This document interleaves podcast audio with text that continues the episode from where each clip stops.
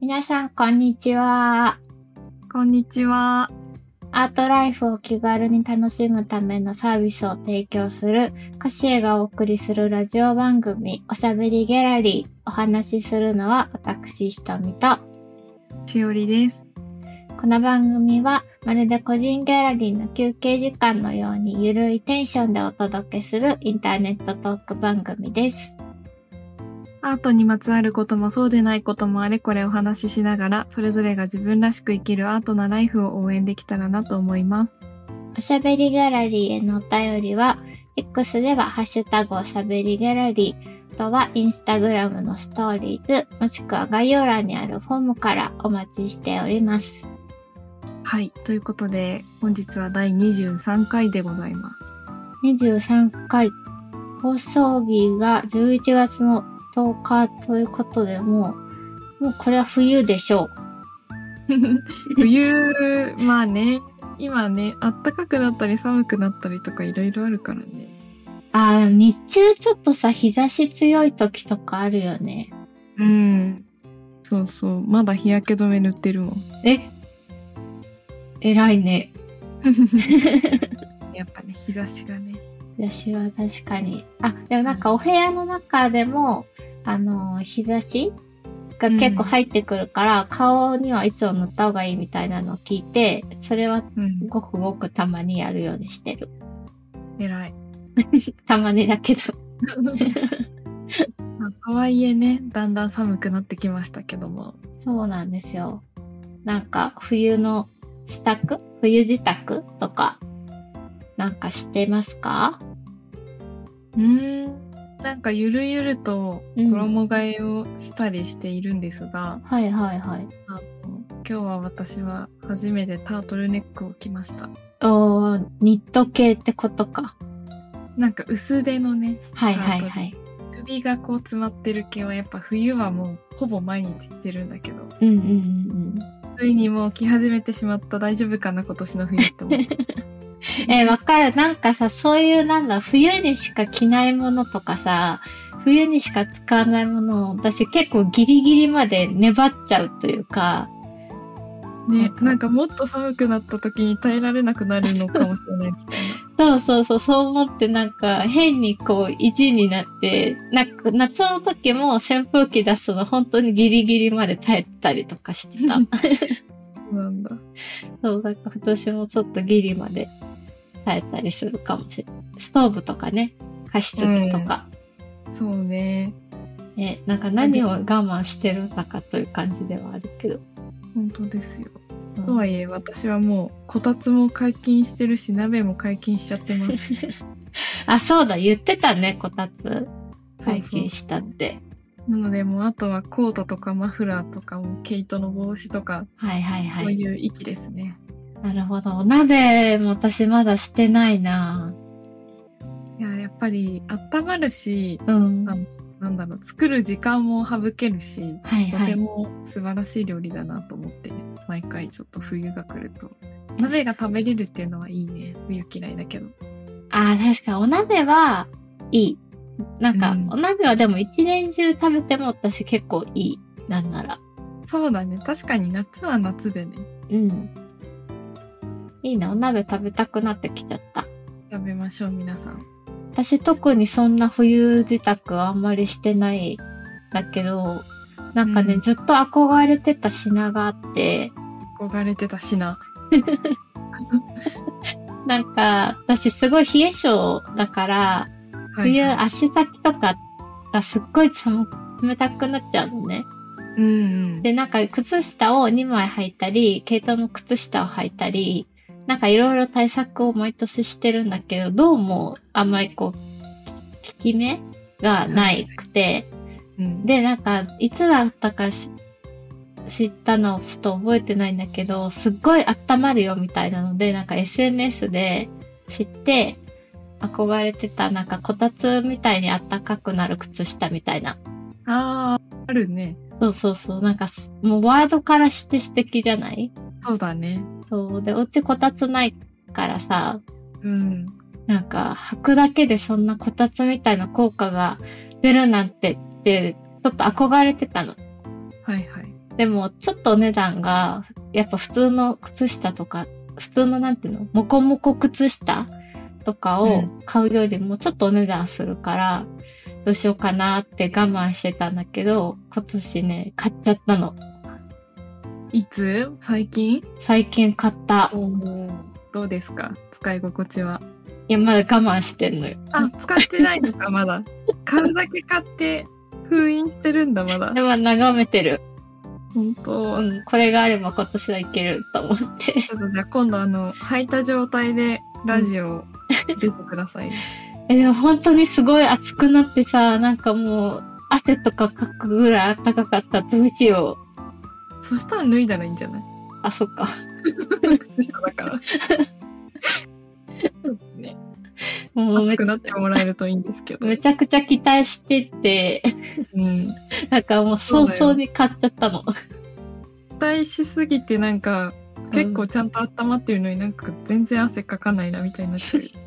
期待しすぎる。そうだね。ちょっとほどほどにして、ほどほどにね。うん、でもその靴下とともに今年私冬を頑張って乗り切ろうかなって。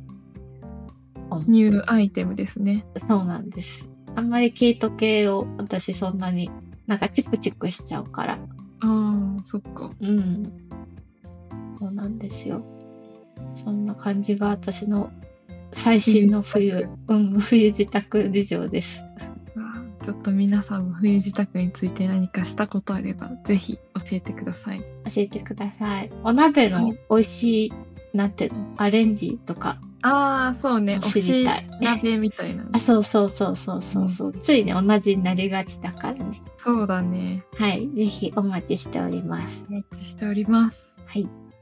はいえ今日はですね、えっと、前回にも、のニュースの時にも、ちょっとお伝えしたんですけど、えっと、ベルリンスペシャルをお送りしようと思います。はい。ベルリンスペシャル。はい。名付けま した。はい。いいネーミングセンスですね。ストレートが売りですうね。ん。わかりやすい。はい。 えっとですね、これは、あの、カシエが、あの、海外事業用で、あの、事業をするときに、あの、使ってる、京都アートギャラリー、過去家具っていうところのベルリンでの展示会のシャープ2第2回目が、あうんうんの、10月の18日から10月22日にベルリンで行われていていまして、で、あいの、ましせたっかくなので、あの、その時のお話をいろいろお届けしようと思って、今回は、あの、まるまるベルリンのお話をしたいなと思っているという感じでございます。はい。実は今回はコンテンツチームからベルリンに行ってきたメンバーがいるのでね。はい。大地さんですね。はい、大地さんです。えっと、ちなみにあの、歌詞ではメンバーのことをみんな下の名前で呼び合うっていう文化なので、私たちも大地さんって呼んでるんですけど、はい。はい。えー帰国早々、いろいろと本当に聞いてきちゃいましたね。そうですね。はい。多あ分、の、う。うんんうんもう帰ってきて、次の日うんとかじゃなかった、そうだと思う。ね。よくき、なんか、お休みも取れずに。お話を聞かせてくれたなと思います。はい。あの、今回もいつものようにアンケート形式というか Q&A で聞いてきたので、はい。早速ちょっとこれも回答をご紹介していこうと思います。はい。では、早速行ってみましょう。私が、えっ、と、質問を言いますね。はい。はい。えー、まず、現地に着いてからやったことは何ですかはい、えー、と今回はキャプションとグッズを充実させようというのがあの狙いでもあったのでうん。現地にドイツのベルリンにいるメンバーが印刷しておいてくれたキャプションをカットしてパネルに貼ったりとかする細かい作業をするチームっていうのと、えー会場の重機とかの準備とか備品を買い揃えたり調達するチームとで分担して作業をしていたそうです。はい。これ、2日間かけて準備してたみたいですね。うん、で、なんかそのキャプションっていうのは、あの、作品の横にある、あの、説明書き作者の方の情報だったり、作品の情報だったりとかを書くのを、今回はすごく充実させようっていうのが、あの、ぜうんうん前回の、なんか反省というか、今年今回はこっちをやってみようっていうのがあったみたいだったので、うんそれをの準備をやっていたということらしいです。そうですね。はい。あとあの第1回の開催の時は、えっと、始まるギリギリまで作作品が届かないみたいなこう汗汗みたいなトラブルがあった、結構あの日本にいる私たちのメンバーもなんかリアルタイムでこうねうん。流れてくる情報とか見てみんなで焦ってたけど、うん。そんなことがないように今回は、えー前回の経験を生かしてめちゃくちゃ前倒しで作品をベルリンまで日本から送っていたということで、うん。はい、まさかの歌詞メンバーよりも先に作品が到着していました。よかった。よかっよかった、よかった。では、次ですね。はい、えー会期中の雰囲気はどんな感じでしたかえっ、とオープンしてすぐの11時から13時ぐらいと18時以降がにぎわっている印象でした。うんえー、とオープンしてすぐは家具の開催をもともと知ってくれている人が多くて、うん。うえっと、今回のギャラリーのオーナーのイボンヌさんが毎回本当に毎日知り合いを連れてきてくれていたといん、すうことごでいす。。ね、うん。で一方で夕方以降は仕事終わりにこうフラッと立ち寄ってくれる人たちっていうのが多いというのでちょっとあの差があって面白かったそうで、うんうんえー、と午前中に来てくれる方の方が目的としてあの家具を見に来てくれているっていう方が多いので、うん。えー、と作品を購入してもらったりとか、その作品を購入検討するみたいなところの本気度が高い印象だったとのことです。おー。で、まあ、あの夕方以降の人たちはフラッと立ち寄ってくれるのでグッズに興味を持ってくれる人が多かったみたいで。うんうんうんなんかそういうね違いもあるんだなと思ってうん。カジュアルな感じで来てくれてたって感じかな。そうね。うん。あとはあの前回の第1回の開催の時も会場にワンちゃん散歩してそのまま入ってきてくれる人がいるみたいなのでうん。盛り上がったと思うんだ けど私とひとみんが、うん。えっと、今回も犬の散歩ついでに来てくれる人もいたそうです。ほー。なんかあれでねもねワンちゃんがね、結構、なんだろう。犬を連れて電車とかにもね、乗れるらしい。うん現地ではねそうそうそうそう。そうやっぱ日本とはそのペットを飼うみたいなところのハードルが割とルールとして高めみたいで、うんうんなん。かそこもね大地さんに聞いてみたところ、まあ、そもそも飼うまでの厳しいチェックとかがうん飼い主側にもその犬側にもあった犬側っていう なんかうんうん何言うか分かんないけどうん そうあったりするから日本のワンちゃんがフラッと入ってく感じとは若干違うかもみたいなことは言ってはいましたがああ、そうね。なんかワンちゃん同士が、なんだろう、ぶつかるなんか同じ場にいても、吠えたり、吠え合ったりとか、なんかまあ、じゃれつき合うとかはあんまりなかったみたいなことは言ってたね。受けがねきちんとされているってういんうんう。うんうんうん。なんまか、あね、日本のワンちゃんもね、しつけがきちんとされている子はされてはいるけど、うんそもそもその飼うハードルが高いっていうのは結構驚きでしたうね。ん、驚きだった。ねそうそうそうそう。でもなんかそれぐらいか、本当にフラッと来てくれて、なんだろう、ハードル、うんうんギャラリーを見るハードルが低いっていうのはすごくいいこ、いいことっていうか嬉しいことだなっていうふうにうんうん、思うな。なんかね入り口でこうなんだろう日本から来て作品飾ってますみたいな風に声かけると「あそうなの?」って言って入ってくれる人とかもいたってうんうんうんうん。言ってた言言っっててたたの。でそれもねうんまた日本とは違うところですね。そうですね。そうあじゃあちょっと上のとかぶっちゃうかもしれないんですけど、日本との違いを感じたことは何かありますかはいえー、とここのそうね私が今話しちゃった内容ではあるんですがうんうんえーと近所の人が暇つぶしで気軽にやってきて絵を面白がって楽しんでいってくれたりするとか、うんえっ、と、喋ってたりすると、前回の、えー家具のイベントにも来て、うんあの作品買ったんだよね、みたいな風に言ってくれる人とか、フランクな方とか、いたりとかして、結構その、なんだろうな、日本のアートギャラリーで展示を開催する時とのそのフランクな感じそのフランクさの差があったみたいなところを言ってくれました。おーで今回はそのシャープ1と比べてうん。えっ、となんだろうなあのアクセスのいい場所というかうんうん。あの最近街としてこう盛り上がってきてる場所にあるギャラリーを会場として選んだっていうこともあったりしてうんうん。あの雑貨屋さんとかその地域に馴染んだ商店にフラッと入るみたいな感覚で来てくれる人もいた気がするというところで。うんうんうんうん。いいね。ねなんかさ、場所が前回と違ってもさ、一個前にやってたそのシャープ1にも来たし、今回も来たんだよね、みたいなので、なんか、もう常連さんじゃないけど、なんかそういう方がいらっしゃるっていうのはすごいことだなって思いました。ありねがたい。その家具っていうねうん。なんだろうシリーズで覚えてくれてるというかやっぱ日本から来てるっていうところに認識してくれてるのかな。うん、そうかもしれない。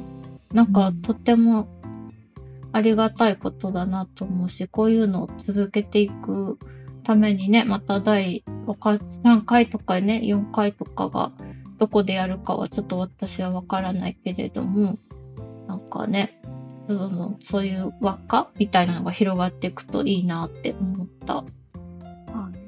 うん。はい、じゃあ次の質問ですね。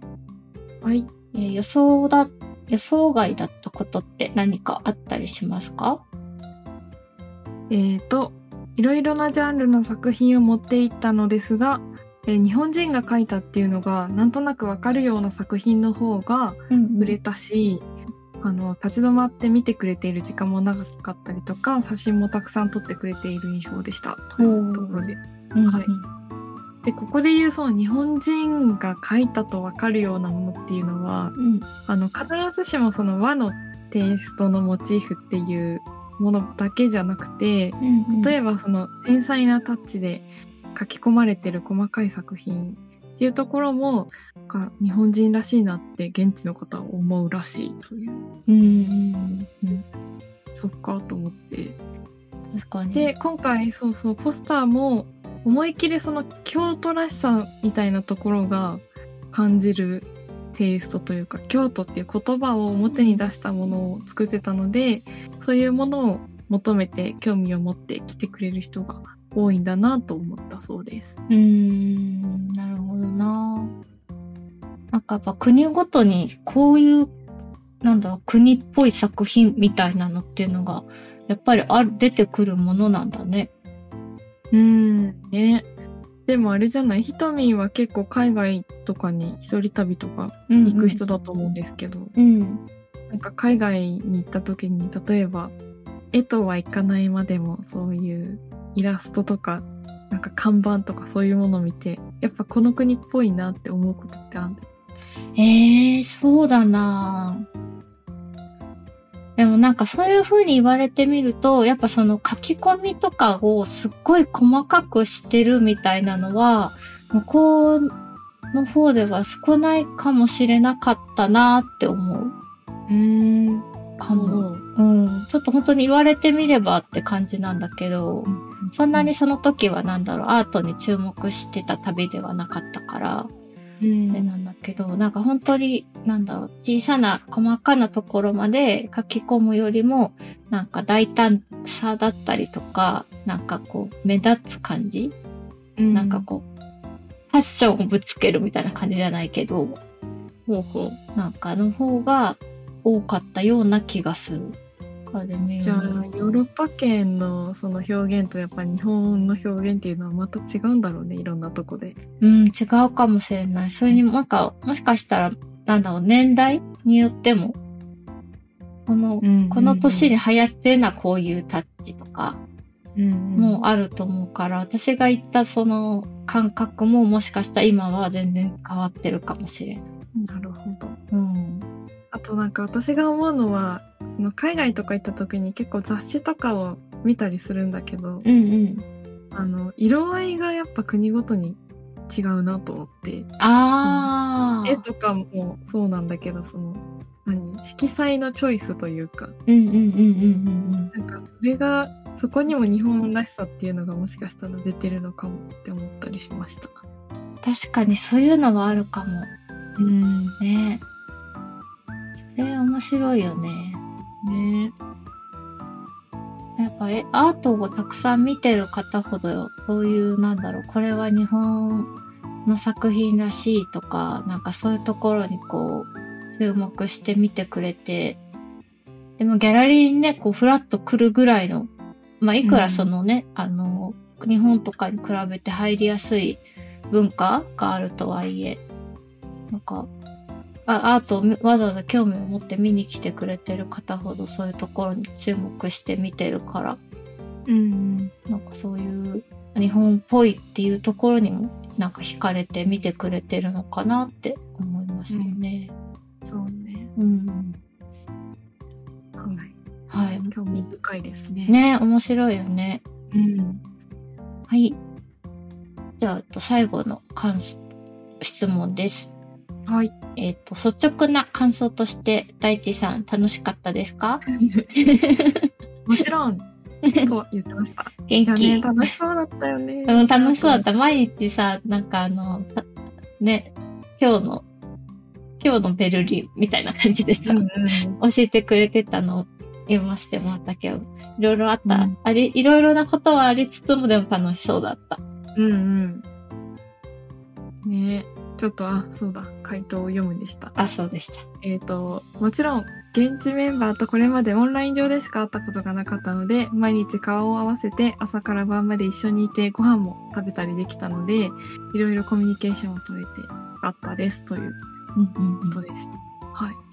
かった。で、えー感想としては、まだまだ伸びしろはあるなと思ったということで、うんえ。っと、アート作品へのその敷居の低さみたいなところが間違いなく日本よりもベルリンの方がやっぱりあるなと思ったのでうん今後ね家具のその展示も開催を重ねれば重ねるほどいろいろもっと知ってもらえるし、うんうんさっきもお話ししてたみたいに第1回の時に来来てくれて2回目今回も来てくれて買ってくれたっていう人もいたので、うんえっと、だんだんその家具っていうところでコミュニティが広がっていく気もするなということでした。うん。はい、で、えっと、開催の場所に関しては同じベルリンだけど前回の方がどちらかというとそのアーティストがたくさん住んで暮らしている街だったけど、今回はえっと何ですかねこう綺麗めな街って言ったらちょっと表現として正しいのかはあれだけどなんかその整備されて盛り上がり始めている場所っていうところで開催しているっていうので、うんうん今回の方がそのよりなんだろうアーティストじゃない人たちみたいな一般の人たちが結構来てくれた感じだったそうでうん、なるほど。そうで逆にもっとその栄えてるというか繁華街みたいなところだと日本でも見たことあるようなこうギャラリーとかがあったりするから同じようになってしまうので、今回の場所がすごくフィットしてたのかもということでした。なるほど、なるほど。はいで、まあ、これからのことっていうのも聞いてみたんだけど、うんえーね、日本らしさを感じられる作品というのがやっぱり現地の方にも喜んでもらえるのでそういうものを増やしたりとかうんあとはそのギャラリーで接客するスタッフっていうのも今は本当に歌詞のメンバーだけで歌詞メンバーの中でベルリン在住のスタッフ2人と,、えっと英語が喋れるメンバーとうんっていう感じで、あのやっているけど、えっと現地の人を採用してコミュニケーションをよりこうドイツ語で活発にできるようにするともしかしたらいいのかもしれないっていうところで、うん、なるほどね。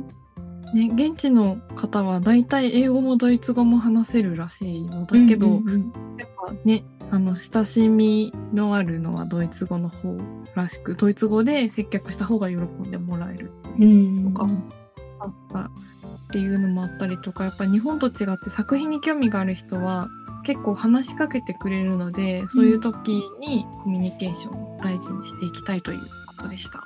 そうね。なるほどね。ねなんか次はどんな風になるんだろうっていうのがすごい楽しみだなと思う。ね、なんかこんだけまだ2回しか開催してないのに、こんだけいろいろな、なんだろう、これからこうしていきたいみたいなのが溢れ出てる感じで、大地さんもお話ししてくれたから、第3回、4回がもうすでに私たちも楽しみっていう感じですね。そうですね。うんで今回はねあのラジオでもお話ししたと思うんですがあの現地でインスタライブをやってもらったんですが、うんうんなんかその様子をこう火星のインスタグラムのフォロワーさんであったりとかユーザーさんであったりとか火星であの作品をお預かりさせてもらってるアーティストさんが結構見てくれててうん。あの活発にコメントしてくれたりとかもっとやってみたいな風に反応してくれてることが結構私もあの一なんだろうリスナーリスナーじゃないこれはなんだ、視聴者視聴者視聴者だ ねとしてリアルタイムで見てた時にすごい嬉しかったなと思ってうんうんうんうん。そううそう、アーカイブ、あの、ムムック、カシエムックのアカウントにね、残ってますので、ぜひぜひチェックしてみてもらえたらなと思います。そうそう。思いますはい。はいああとは、あの、家具のインスタのアカウントもありますので、今回の概要欄に貼っておきますので、ぜひぜひ見てみてください。はいはい。そんな感じで、ベルリンスペシャルでございました。はいベルリンスペシャルいかがでしたでしょうかはい。はい感想などね、あればぜひお寄せください、はい。お待ちしております。はいでは、そろそろ終わりに近づいてきましたので、この時間は今お届けしたい歌詞へのニュースをお送りします。はい、えー実は10月22日から始まっている日テレの日曜ドラマ「セクシー田中さん」のセットにて歌詞絵でお預かりしている作品が飾られております。おー。えっ、とあのメルルことぬくみめるさんが演じる派遣 OL 倉橋あかりさんの自宅に飾られているということなのでぜひぜひ皆様チェックしてみてください。はい。そのね、はい倉橋あかりさんの自宅が映った時に結構、なんだろう、あちこちに飾られてるので、そそういうのを探してもらえるのも面白いかもしれないですね。ですね。うん。あの私セクシー田中さんもともとこのドラマが始まる前から漫画で読んでて、うんうんうん。すごくねあのいい作品なんですよ。なるほど。ちょっとドラマどんな感じになるのかなと思って私も楽しみにしております。うん。そうですね。もう始まっている感じなので、なんか田中さんの感想とかでもぜひお待ちしており ます。田中さんの感想ねそうなんかあのシーンがドラマだとどうなるのかなみたいのが結構あります。うんうんうんうんうん。いいですね。はい。では、ここまでお話ししてきましたけども、今日はどうでしたか今日はそうですねあの冬自宅の話からうん。なんだろう。トミンのこたつソックスが本当にこたつのように暖かいのかっていうのがめちゃくちゃ気になるっていうのと、うん。あとやっぱりベルリンのアートシーンの話とか展示の話っていうのはやっぱり聞くたびにワクワクしますね。そうね。行きたいなって思います、私も。ねえパスポートの準備だけはもう完璧な ので、あ、私もです。ねどこかのタイミングでちょっとね、ベルリンからラジオ撮ってますとか言いたいです言ねい。たいですね。そんな感じですね。うんうんうん。いや、今日リスナーの皆さん、ちょっといつもとは違う感じでお話ししてみましたけど、どうだったでしょうか今回のことについてはもちろん、歌詞絵について、アートについて、何でも、あの、X では、ハッシュタグおしゃべりギャラリーでポストしていただくか、えー、歌詞絵ムックのインスタグラムのストーリーズ、あとは概要欄にあります専用のフォーム、どこからでも結構ですので、どんなことでもお送りください。お待ちしております。はい、それでは皆様また次回お会いしましょう。拜拜，拜拜。